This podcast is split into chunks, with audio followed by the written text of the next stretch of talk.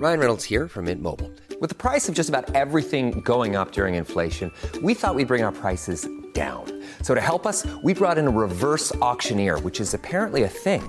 Mint Mobile unlimited premium wireless. Ready to get 30, 30, bit to get 30, bit to get 20, 20, 20, bit to get 20, 20, bit to get 15, 15, 15, 15 just 15 bucks a month.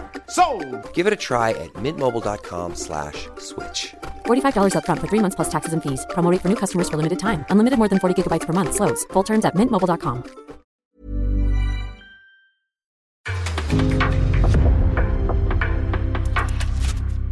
En podcast från Aftonbladet.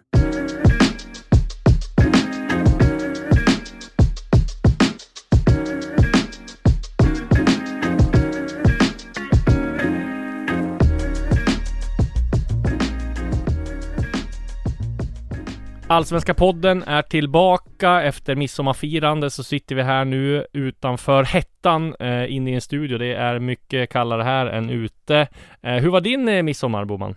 Ja nej men den var absolut eh, starka 4 plus Härligt. Ja, mycket nöjd, kom kamrater från Karlskrona, min hemstad, träffade dem Mycket glad över det, så jag är nöjd med livet Själv så var man i ett 30-gradigt Sundsvall för jag tror det var två eller tre somrar sedan så hade vi eh, var det 10 grader och eh, vad heter det? Hagel. Nu var det 30 grader och vindstilla så det var härligt. Äntligen lite Hawaii-väder i Sundsvall. Jag var på Djurgården eh, Eh, eller Sundsvall-Djurgården 2-5 eh, Jobbade, förenade lite nytta med nöje. Vi ska återkomma till den matchen sen. Vi ska gå igenom alla matcher också. Men först ska vi gå direkt på lite breaking news där. Mustafa Zeidan, som jag skrev om eh, alldeles nyss här i morse är detaljer från i princip klar för Malmö FF. De köper loss honom. Fotboll Direkt har uppgifter på att det är mellan 7 och 9 miljoner de betalar. Det gör alltså att Zeidan blir en av de största övergångarna inom allsvenskan. Vad säger du? Din spontana reaktion? Nej men det är ju verkligen en satsning från Malmö, jag menar de har ju värvat eh, för liknande pengar med, jag tänker Sarfo till exempel från samma klubb var väl en, en liknande övergång va? Han var kostade också runt 10 va? Om jag, om jag eh, minns rätt. Men jag tycker väl att det är en eh, spännande övergång, kanske inte sådär 100% övertygad om att det kommer bli succé. Eh, jag gillar Seidan, men kanske inte gillar honom lika mycket som många andra. Eh, han är ju ändå 24 nu liksom och jag tycker att han har varit en mycket bra allsvensk spelare men inte kanske så suverän som många vill ha det till. Ehm, jag skulle tänka mig att han håller ungefär Adenalic nivå liksom och det är ju givetvis bra och i grunden gillar jag att man värvar inom allsvenskan, tycker det är roligt och eh, jag förstår eh, liksom den, den satsningen sådär. Eh, framförallt då om Toivonen slutar eh, efter säsongen, om AC fortsätter vara så skadedrabbad så är det ju gött att få in den typen av tia. Eh, också då om Nanasi kanske inte lyckas ja, heller spela i den rollen, inte Nej. bra nog i år sådär. Och han kan spela kant också. Så jag tycker Ja. att det är en kul värvning, men, men eh, jag tillhör de som kanske hade tyckt att Isak Jansson hade varit en, en, en billigare och kanske ännu vettigare eh, värvning. Han kanske också kommer, vad vet jag. Nej, precis. Nej, men de har ju fått, eh, som Georgsson har ju fått liksom eh, order om att det ska satsas och det kan komma in tre, fyra spelare till tror jag i alla fall minst.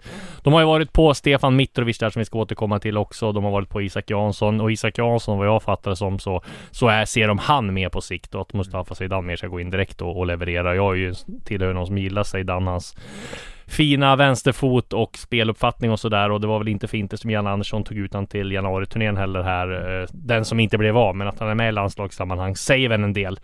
Och eh, det har ju blivit en, det har ju inte lika stor hype kring honom som det var med Sarfo till exempel som är den dyraste övergången inom allsvenskan. Gick väl för 13 eller 15. Han och kanske var ännu mer än 10, just det. Ja, Jag tror det. Det kanske var, ja, men det var kanske 10, däromkring i alla fall. Och det får de eh, mellan 7 och 9 miljoner då som Fotboll Direkt eh, menar här så är ju det får ju sägas en, en, en ganska hög övergångssumma också. Och eh, det trissades upp såklart genom att Hammarby också var intresserad. De är en klubb som också ska satsa.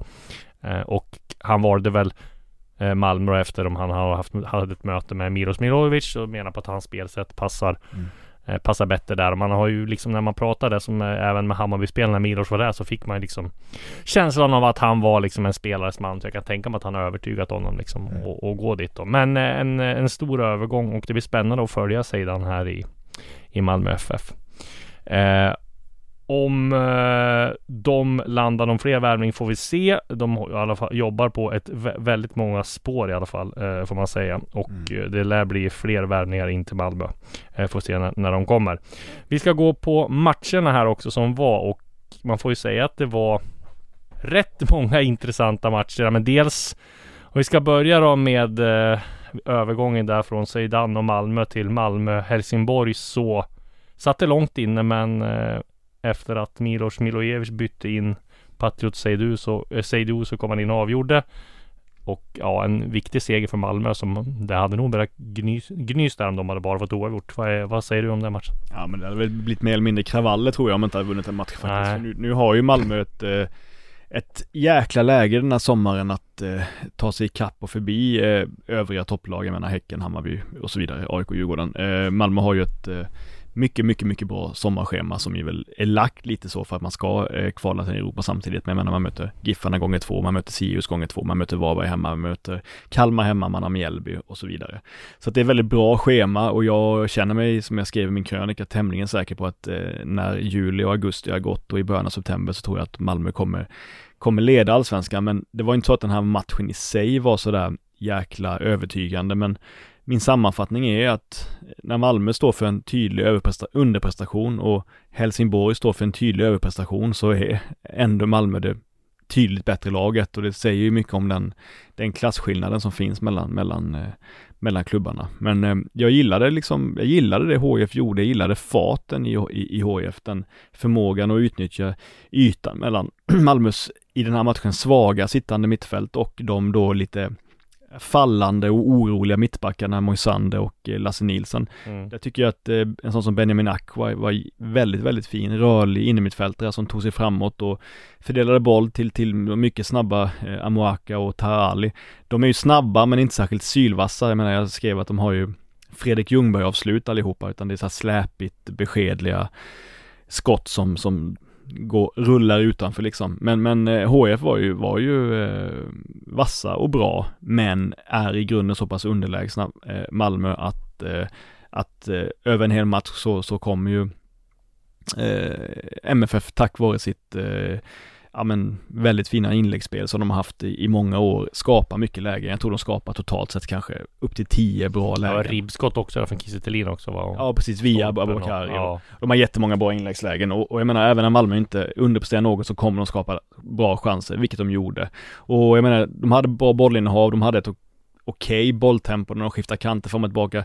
HIF centrerade kraftigt, fick jobba väldigt hårt det, jag tycker de hade stort överläge mot, mot HIFs ytterbackar och då kommer man till slut till många inspel, många inlägg och där har man liksom jättemånga bra spelare i boxen så att det var ju liksom på något sätt eh, rimligt att det blev som det blev. Eh, men, eh, men HIF stod för en bra insats, de kan vara glada över det och ta, ta, ta det med sig men, men, men segern var ändå, tycker jag, rättvis för Malmö. Ja, Mattias Lindström, nya tränare tillsammans med Alvaro Santos. Vilken nedtagning förresten av Alvaro Santos. Det var ju Rätt in i startelvan var det någon som skrev på, på Twitter. det var riktigt, riktigt eh, fin. Han har bollkänslan kvar. Men Mattias Lindström sa ju det på eh, presskonferensen. Han var med i Discovery Studio att han var stolt över killarna och att de gjorde det bra, eh, sätter sina resurser och sådär. Men men samtidigt kändes det också att de fick ett väldigt slumpmål. Det hade kunnat kanske runnit iväg ännu mer om de inte hade fått det här liksom. Jag tror Malmö blev jätteskärrade över det målet kändes det som i alla fall. Ja, men det var ju stor överraskning för att då hade ju Malmö kommit igång väldigt bra och, och fått kontroll på matchen. Så att mm. det, var, det var egentligen i, i HFs kanske svagaste period som de gjorde mål. Så det var ju lite, lite märkligt. Men, det, men, men jag upplever, jag tycker ju att Malmö ska ha en större kontroll över en sån här match. Även fall HF gör det bättre än man kanske hade väntat sig så, så menar jag att Malmö måste ha en bättre kontroll. Han, jag menar, han byter spelsystem i paus och mm. tar, in, tar, tar ut Toivonen och eh, Hugo Larsson och tar in eh, eh, Penja och Ahmed Hot, eller förlåt, Hadzikadunic och går ner på trebackslinjen och sådär men eh, med tre mittbackar i alla fall. Och, och, och, eh, jag tyckte det tog ett tag för spelarna att vänja sig vid det liksom, så att man nästan vaskade bort en, en kvart, 20 minuter av andra halvlek och mm. då är det ju inte så mycket tid kvar helt plötsligt sådär så att Visst, visst, du och jag pratade om det innan att Malmö innan matchen, alltså under hela våren har ju Malmö liksom spelat på något sätt eh, på 40-50% av sin förmåga. Ja precis så eh, känns det ju. Det känns som att de har flera växlar att ta av. Ja, och det båda ju gott och jag tror ju trots allt att det kommer sätta sig allt mer eh, under sommaren, mycket tack vare det beskedliga spelschemat så att eh, det finns mer att ta av och jag tror vi kommer få se av det, se det ganska, ganska snart.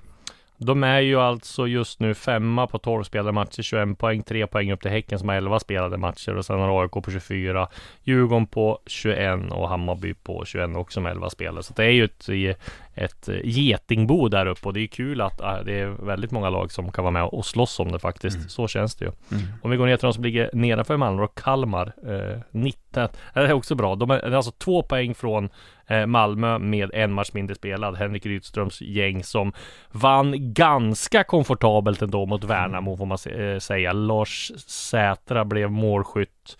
Eh, gjorde 1-0 och sen så stängde man butiken och, och, hade väl hyfsat kontroll på det. var väl inga sådär jättechanser i slutet som jag, som jag uppfattade. Jag hade ett kort öga på, på den matchen men jag menar Kalmar fortsätter att imponera.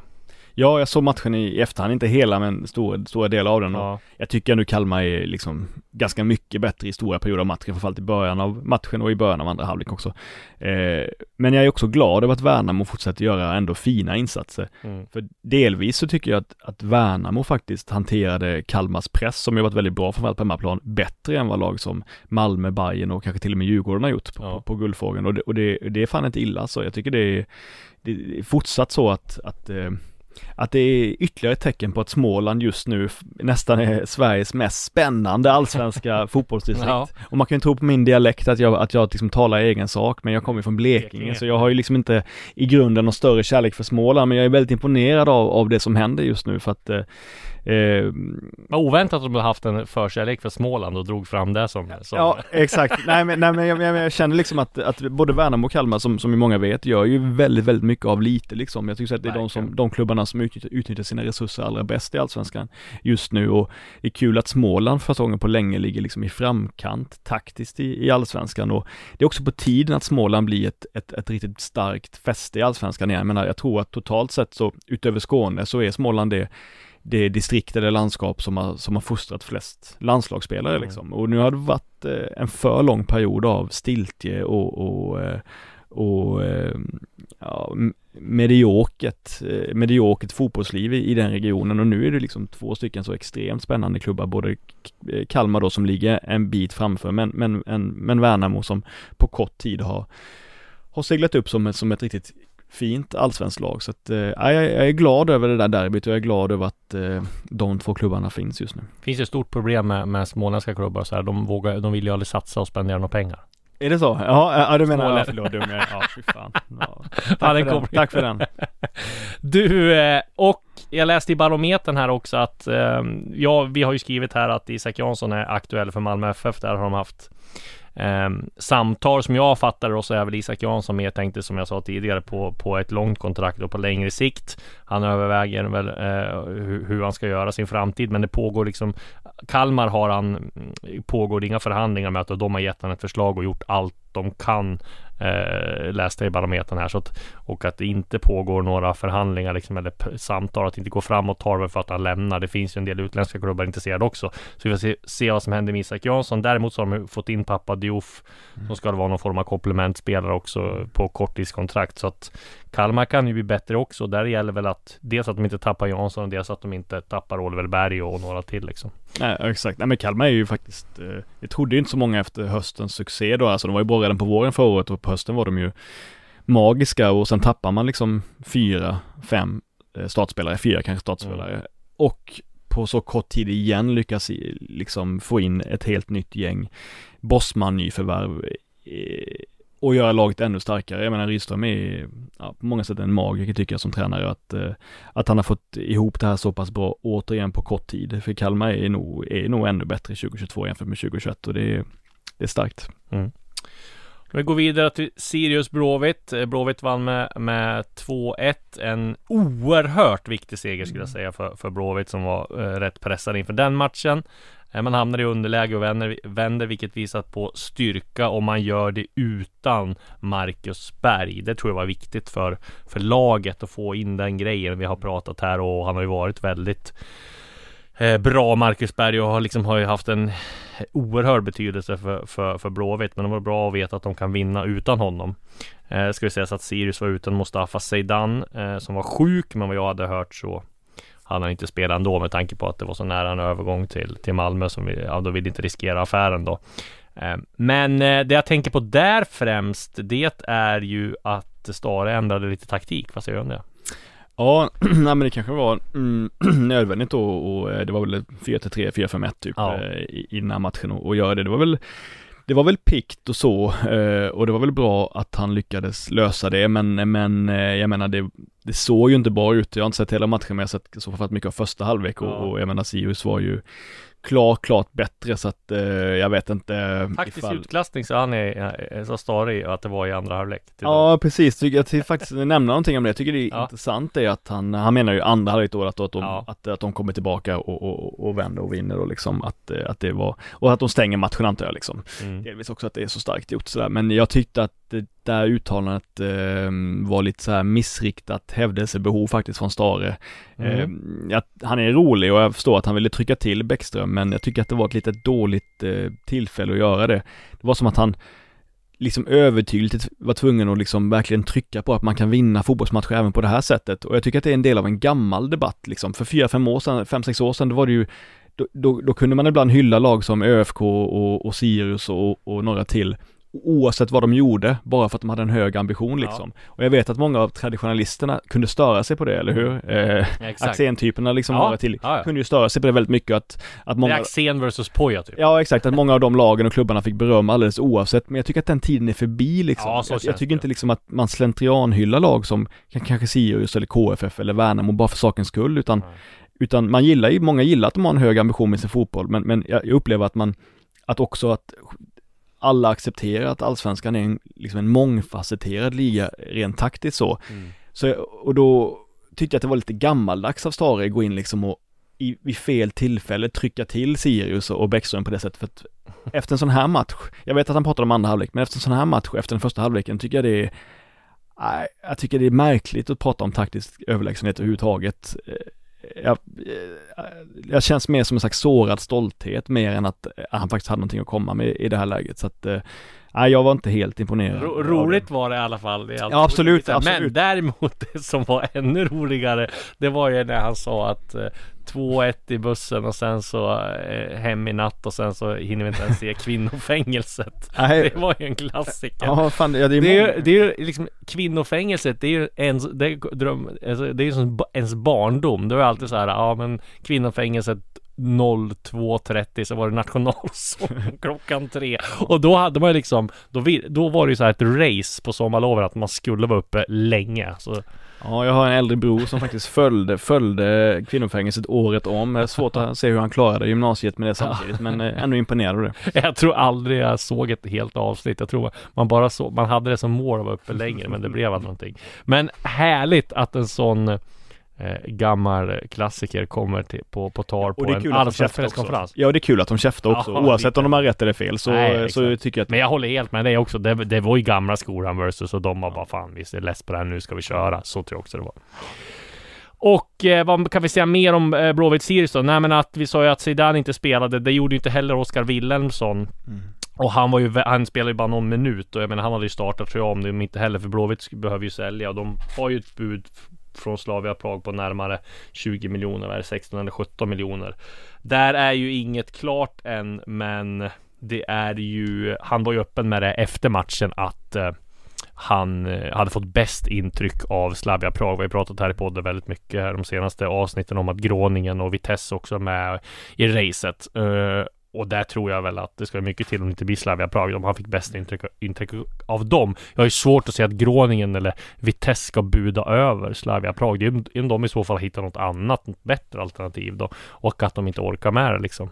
Att det drar ut på tiden och sådär. Men eh, han var ju där och, och gjorde läkarundersökningar och sådär. Så att det borde ju bli en done deal snart. Ja, jag tycker Blåvitt, eh, vilket ju allt tyder på att de vill, borde bara ta pengarna och springa när de får chansen. Ja men så är det ju faktiskt. Känslan, jag gillar Wilhelmsson, jag tror han kan bli bra, en bra spelare, men jag tror att han är alltjämt något övervärderad och så länge han är något övervärderad så borde Blåvitt utnyttja det läget. Jo men alltså det är också det som måste sälja en smida medan järnet är varmt också. Han har inte gjort så många mål i, i, i allsvenskan och det är inte så här att han är någon Det har varit någon jättehype kring honom en längre tid som det har varit med en del andra spelare som har gått ungefär för samma summa. Utan här är det nej, jag tror också att de gör väldigt rätt i att och, och, sälja. Och där tycker jag lite det är i samma läge som typ Williot Svedberg. En av liksom, Williot Svedberg eh, är ju mycket större talang enligt mig och liksom det är sådär, men, men det är samtidigt så här, han gör ju inte ett avgrundsdjup hål i Hammarbys trupp. Det är klart Hammarby kommer kunna ersätta honom. Mm. Liksom inte i talangmässigt, men jag menar just det sportsliga direkt. Det är samma sak här. Oskar Wilhelmsson kommer ju vara saknad i Blåvitt och sådär, men är långt ifrån omöjlig att ersätta. Ja, det är väl till och med så att eh, Alltså sportsligt hade det kanske varit bättre att spela Kevin Jacob hela tiden liksom ja. tillsammans med, med, med Marcus Berg eller Nu vet jag att de behöver en, behöver en riktigt stark djupledsspelare bredvid, bredvid Berg Men du förstår vad jag menar, det menar sportsligt så är inte Jacob en sämre spelare just nu än vad Wilhelmsson är Men de var ju av taktiska skäl var de ju tvungna att spela Wilhelmsson hela våren mm.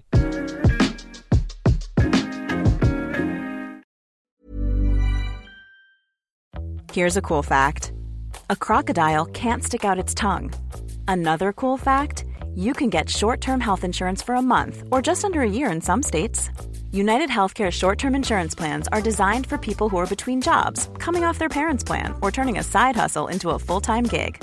Underwritten by Golden Rule Insurance Company, they offer flexible, budget friendly coverage with access to a nationwide network of doctors and hospitals. Get more cool facts about United Healthcare short term plans at uh1.com.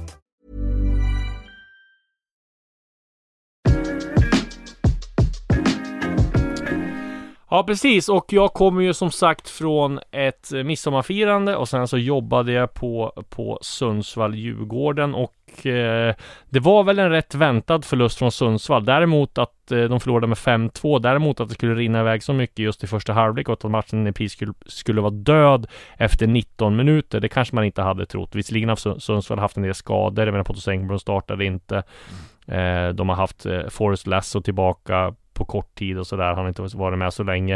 Eh, men däremot så är det ju väldigt eh, märkligt att se hur laget uppträder. Alltså GIF Sundsvall är så fruktansvärt naivt och vill spela någon form av eh, tiki-taka, att det ska vara mycket passningar och, och, och stå högt i pressen och sådär. Och de gjorde ju 1-0 där nere Ronaldo Damus. Den här. Fint mål faktiskt. Ja, väldigt, väldigt fint mål.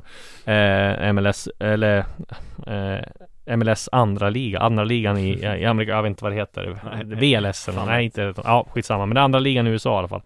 Eh, och då kan man ju tänka så här, om man gör 1-0 tidigt i matchen då så kan man kanske om man som Giffarna är i desperat behov av poäng, backa hem, kanske vara lite mer cyniska, långbollar, täta till. Men här var det liksom totalt tvärtom. Det var öppna spjäll, det var extremt många felpassningar, man stod högt med laget.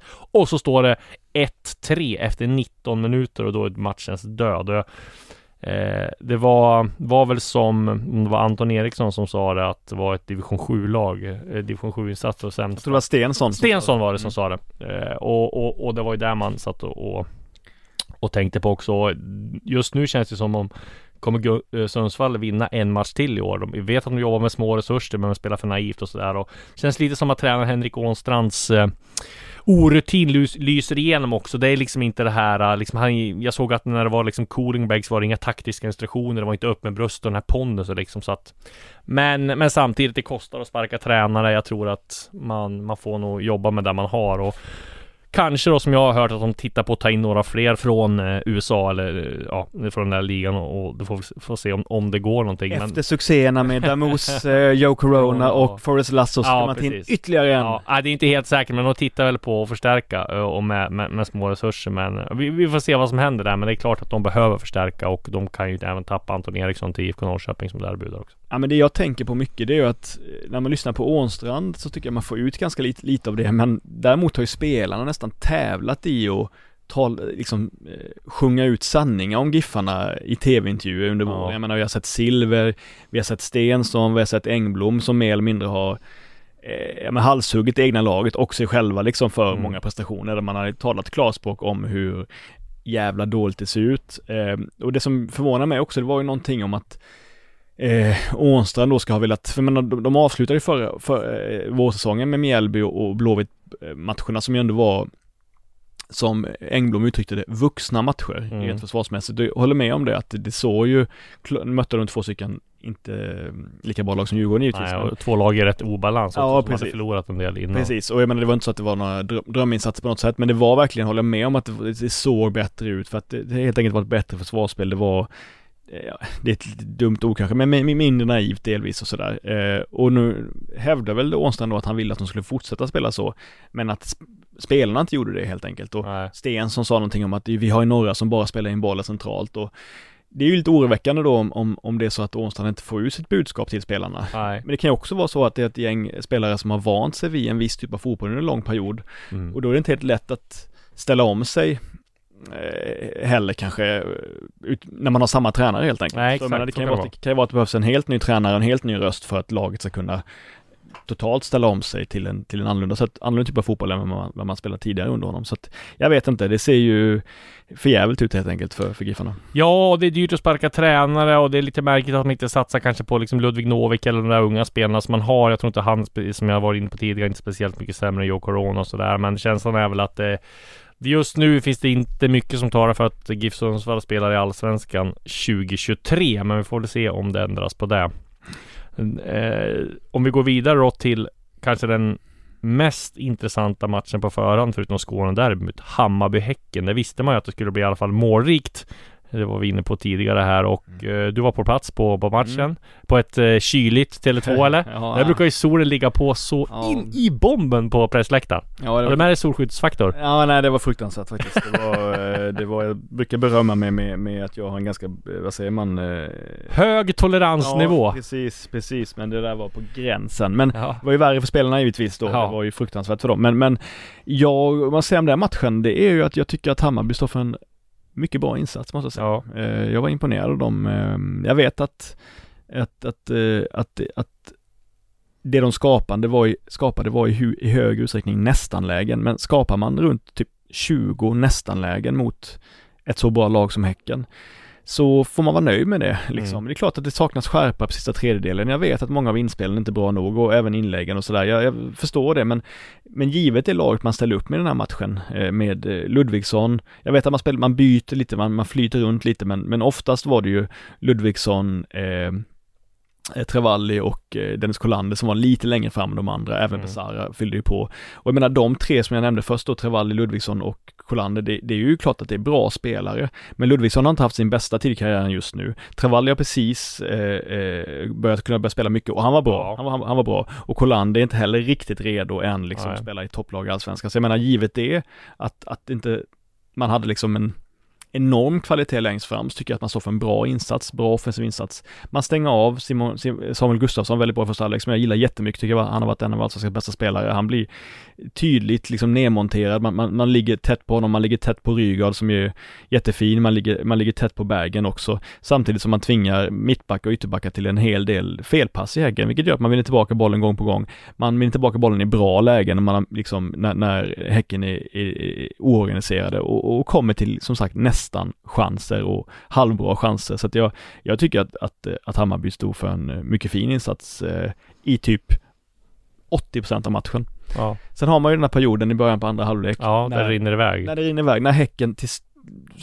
eh, då eh, som undantagsfall lyckas med sitt kontringsspel. Man hade, Häcken hade något läge i första halvlek när man får fram bollen till, ett eller två lägen när man får fram bollen till Leo Bengtsson i, far, i farligt liksom, i farliga positioner. Eh, och efter paus har man tre, fyra lägen eh, första kvarten där vi som, som, som leder till ju, ja, två mål och några bra chanser. Så att det är ju svårt att hålla ett lag med Jeremejeff, Uddenäs, eh, Turgott, eh, Rygaard, eh, eh, Leo Bengtsson. Om de får ligga på kontring så kommer de ju skapa no någonting per match. För det är ju, det är ju enklare att anfalla mot ett mot ett, eh, ja, de får bli nästan en mot en ofta när de väl kommer igenom liksom. Det är klart att de kommer skapa, skapa bra lägen då. Men det får man nästan räkna med. Jag tycker Hammarby hade lite otur och att de försvarade sig lite dåligt vid de lägena. Men totalt sett så, så tycker jag att Cifuentes och, och gänget ska vara mycket nöjda med insatsen. Ja, sen kan det bli en boost också att man just hämtar upp 0-2 mot Häcken. Ja. Ja. Serieledarna hemma. Får Ja, en boost av det med publiken. Det blev ju vilt jubel där när Jehas var det va som sköt, men inte fick målet utan det var Björn Paulsen som fick målet för det tog på honom. Precis. Så att, eh, nej men det tror jag kan ge. Och det känns precis som i Malmö känns det ju mm, i Hammarby också att det finns väldigt mycket mer att ta av. Dels av Ludvigsson, dels av eh, Travalli, dels av Jehas. Eh, dels av ja, väldigt många andra så att eh, nej, jag tror också Bayern har en eller två nivåer till och de kommer ju värva också en del så att det, det lär hända en del även i Bayern. Jag tycker det säger någonting om Häcken också, bara sista grejen, men jag tycker det säger någonting om Häcken att de, nej men de tappar så till 2-2 i de absoluta slutminuterna efter haft liksom, jag menar, och ändå inte helt missnöjda. Jag, jag fattar det, man möter Hammarby borta, det är en av de svåraste bortamatcherna i, i, i allsvenskan och, och, man måste vara realistisk för vad man kan få ut, men jag tycker att de borde varit ännu lite mer besvikna liksom. Ja. Jag tycker att de borde varit ännu lite mer förbannade och en sån som Högbo kanske borde varit ännu mer självkritisk att, att han spelar Leo Bengtsson som vänsterback. Jag menar han, han byter ut eh, Fridriksson eh, i paus, stoppar in mm. Tortland till högerback och sen går Lund sönder. Då har hans två ytterbackar som kan spela på båda positionerna, alltså Lund och eh, Fridriksson borta. Då får, istället för att ta in en mittback som vänsterback så tar man ändå in eh, Leo Bengtsson som ju är ju en svag defensiv spelare som vänsterback givetvis. Han är ju, han är ju, han har inte riktigt det spelet i sig, han är ju ytterst, man förstår att han tar det spelet i sig, men, men jag tycker liksom att det var eh, Ja, det var en chansning som inte gick hem helt enkelt. Och Hammarby skapar ju mycket, mycket lägen via, via den kanten sen så att eh, eh jag vet inte, jag, Häcken känner jag borde varit ännu mer besvikna efter, efter, efter det här. När de ändå fick, fick ut så mycket av ganska lite mm. eh, innan då, när de ledde med 2 Efterspelet till den matchen, det var ju, handlade mycket om, eh, ja men Silly, eh, rykten och sådär. Mohammed, Mohanad Jehaz eh, var ju öppen med att Hammarby hade tackat, tackat nej till bud från honom, ett skambud från CSKA Sofia. Eh, som Expressen avslöjade. Det här var Expressen skrev om. Och det här eh, gör ju mig att jag får lite flashback till några år sedan. Då var det, var det inte varenda, det var ju tio allsvenska spelare som var aktuella för CSKA Sofia. Mm, känns man jag vet inte om det var någon som gick dit, men det var i alla fall CSKA Sofia. Nu har de kommit på tapeten igen då, så får vi se. Men ja, jag, jag, tror ju också att eh, Mohanna Jehaz vill ha något bättre där. Och, eh, Celtic har det ryktats om, men det verkar ju vara dött nu och det är liksom inte samma kvalitet som, eller det är liksom inte CSKA Sofia inte i närheten av Celtics kvalitet så att eh, det blir spännande där. Och sen så var det Astrid Selmani också hade klubben hade nobbat en del bud. Och var det någon fler också? Som ja, nej, det var Bojanic som Bojanic var det också. Selmani, Selmani hade inget konkret Nej, FC Zürich var det ju som, som var på där enligt Fotbollskanalen och eh, Ja men det är väl ingen vågad gissning att kanske Bojanic jag vet att Bayern vill skriva fyra år med honom men får han läge att gå utomlands så kan det nog bli efter säsongen då. De vill ju gå för, för SM-guldet nu och Jesper Jansson var väl ganska tydlig med att de inte vill släppa någon nu i sommar om det inte mm. kommer något jättebud. Mm. Eh, två sista matcherna, AIK Degerfors 1-1. Där blev det ett Zlatan-mål av trippel A. Mm. Eh, mycket intressant spelare eh, som vi snackade om Heiroelis tidigare där att de var på besök i Inter och att det fanns ett intresse för honom och det förstår man ju när man ser, ser de där eh, bilderna. Mm. Eh, och det där målet och eh, nej men det är ju lite av nästa Isak kanske är att ta i men Visar han de där takterna i fler matcher så lär det inte dröja så länge innan han är såld tror jag. Ja men intressant att han har storleken också, att han är, han är liksom en, för att vara den typen av eh, ytter liksom, eh, en mot en spelare så har han ju en jävla storlek också liksom. Man mm. ser framtiden skulle han kunna bli en riktigt bra center också får man känslan av. Ja. Riktigt bra anfallare, inte bara, inte bara en, en, en trixare liksom. Eh, ja, det är klart att han, eh, han har ju en otrolig potential och rå potential sådär. Men, men matchen i sig var ju jag tycker ändå AIK är ganska bra första 20 liksom. Mm. Sen måste jag säga att jag är imponerad av, av Degerfors, eh, hur de, hur de, hur de spelar försvarsspel den här matchen, hur de, hur de under en 25 minutersperiod i andra halvlek eh, inte dominerar men är klart bättre än AIK. Så att det, det, det visar ju det som vi också pratat om tidigare, i, bland annat i det där Silly-programmet med Jurelius, att, att eh, AIK har en väldigt bra startelva men att bredden är ju inte exceptionell. Jag menar en klubb som Elfsborg har ju klart bättre bredd eh, och spets på bänken än vad, än vad, än vad AIK har. Eh, och Eh, jag tycker väl att, eh, att det syntes i den här matchen, framförallt i sista då, anstormningen när man ja, ett halvt B-lag ska liksom eh, rädda segern mot, mot, mot Degerfors. Så det är väl, det är väl absolut eh, uppfriskande att, att Bartosz Jelak eh, satsar ungt och att han ger dem chansen. Men, men det, var inte direkt supernära en, en, en, ett segermål, var ju närmare att Degerfors fick in 2-1 och Nej men eh, det är klart, AIK förlorar ju sällan, det är mm. en, en, styrka i sig men det här var ju verkligen en stor, stor missräkning måste man säga att, att inte vinna borta mot Degerfors, det är svagt. Men eh, efterspelet där då var ju att um, Eh, nej men det, det kom eh, ganska tätt inpå här. Fabrizio Romano, eh, mm. transferguron eh, från Italien avslöjade att Jordan Larsson kommer att bryta kontraktet med Spartak Moskva. Och det gick Spartak Moskva ut med eh, kort senare. Att de hade kommit överens om att bryta kontraktet och det innebär att han blir bossman då. Och kan gå var som helst. Och det var väl får man kanske säga inte dödsstöten men det var väl jag har svårt att se att han ska spela i AIK då när han är bossman nu liksom. Det blir väldigt svårt om man ska skriva ett längre kontrakt med AIK eller om man vill skriva ett korttidskontrakt på ett halvår då. Det blir en del pengar som AIK måste upp med och det är väl nu han ska gå gå något, till något utomlands då tror jag. Och man får väl säga att scenerna där han tackar fansen där i Degerfors säger väl också att han har i princip ställt in sig på att lämna eller? Ja det är väl så man får, alltså säkert att han håller en liten dörr öppen om Ja. ingenting av värde skulle dyka upp men Nej. allt tyder ju på att någonting av värde kommer dyka upp från en, från en bra liga. Ja. Eh, jag tycker ju att Jordan Larsson, även att poängproduktionen inte har imponerat så har ju hans spel, sagt det tidigare, varit väldigt, väldigt bra och väldigt Mm. viktigt. För i den här processen där AIK, tycker jag, har gått från att vara ett utpräglat defensivt topplag till att vara ett lag som lyckas vinna matcher på olika sätt och det tycker jag Jordan Larsson har varit helt avgörande för den utvecklingen och varit extremt bra i, i, i, i, ja, men i passningsspel, i speluppbyggnad, i sättet han har droppat ner utan att droppa ner för mycket. Eh, nu måste ju det liksom hända någonting där, jag menar, jag vet att Stefanelli kan spela tia, han men det var ju bra som det förra våren väl om jag minns rätt. Eh, Nabbe eller John Guidetti kan ju också eh, ta den rollen, men just nu känns det ju omöjligt att någon av dem ska kunna göra det på lika, lika klockrent sätt. Dessutom om Stefanelli skulle gå in centralt, då tappar man ju en riktigt bra eh, kantspelare och det Mm. finns inte skitmycket där heller liksom med, utöver honom så att, eh, ja, nej, jag tycker att eh, det, det är ju lite oroväckande för, eh, eller tydligt oroväckande för AIK. Mm, och de behöver som sagt sälja. Där har ryktats om att Bilal Hussein ska säljas. Det även varit liksom intresse på, på 81 och där det Vasalund ska ha väldigt mycket pengar så att Nej, det finns en del att stå i för Henrik Jurelius. Det vi ska säga mer efter matchen mot Degerfors också var ju att Abderrahman Saidi återigen bekräftade att han vill till Hammarby och att det är kul att, eh, att klubbarna snackar och vad jag hör så är det ju, ja de är nära att komma överens där, Hammarby och Degerfors och Just att han går ut och bekräftar det så och säger så att han vill till Hammarby och sådär. Det brukar ju alltid i de fallen bli att det brukar lösa sig.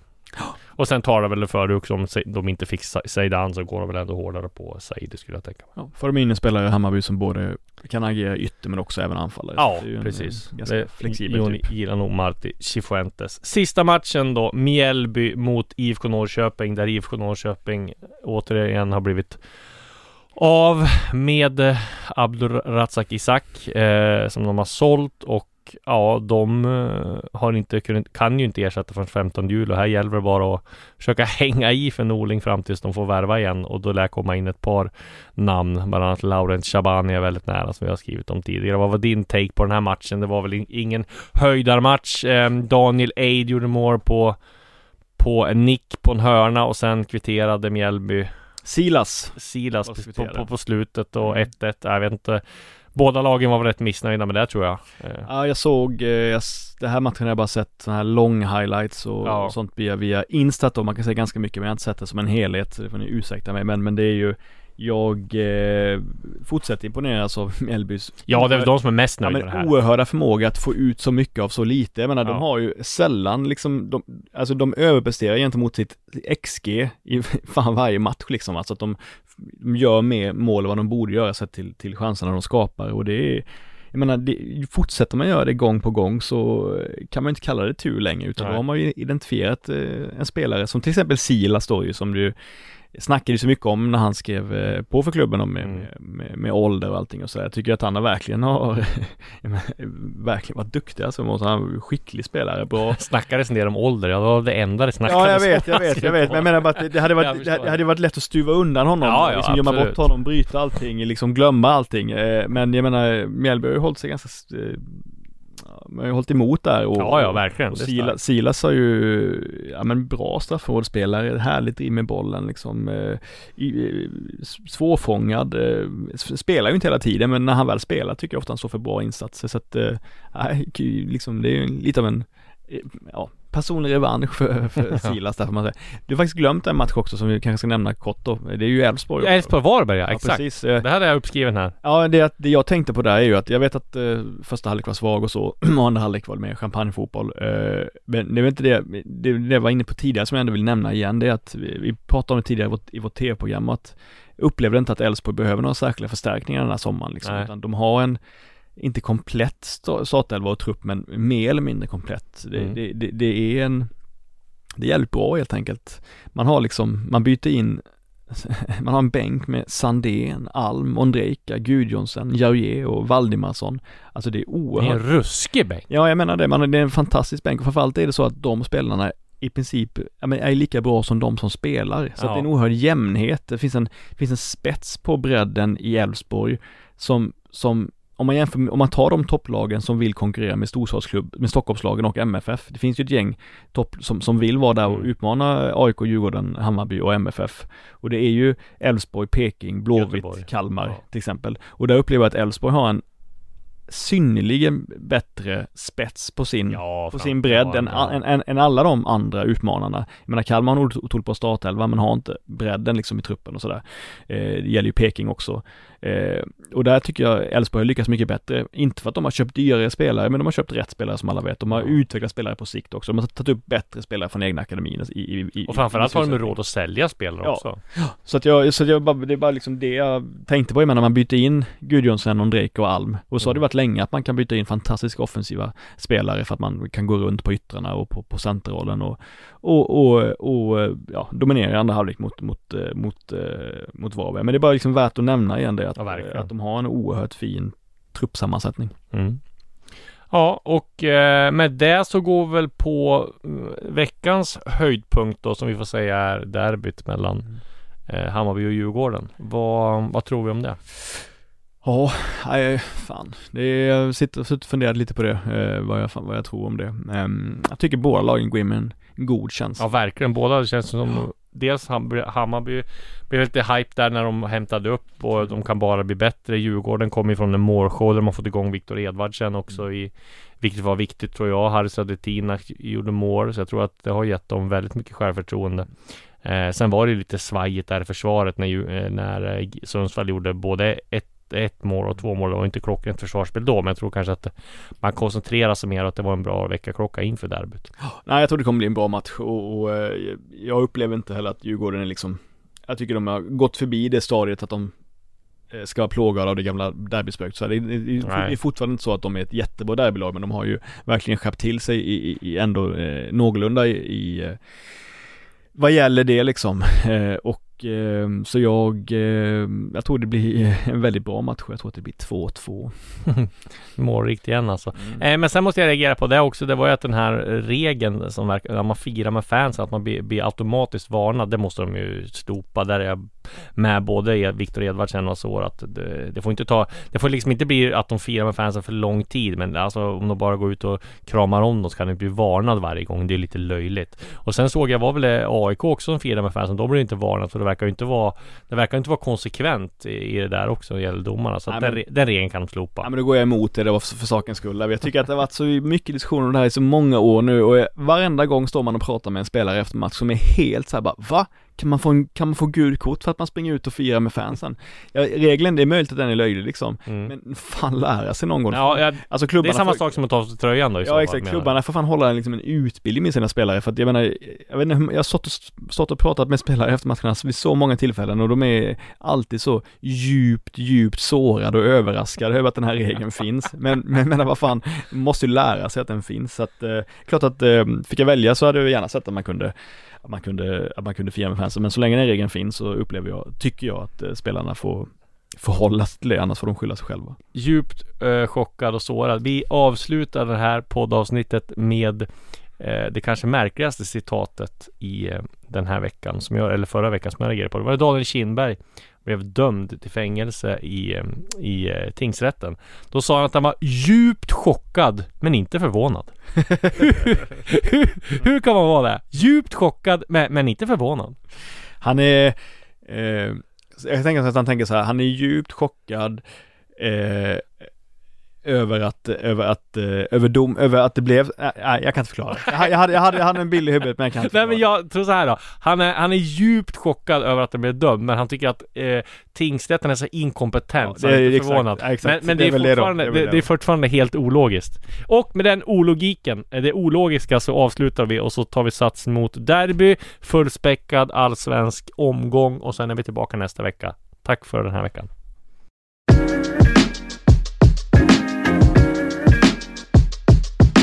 Du har lyssnat på en podcast från Aftonbladet. Ansvarig utgivare är Lena K Samuelsson.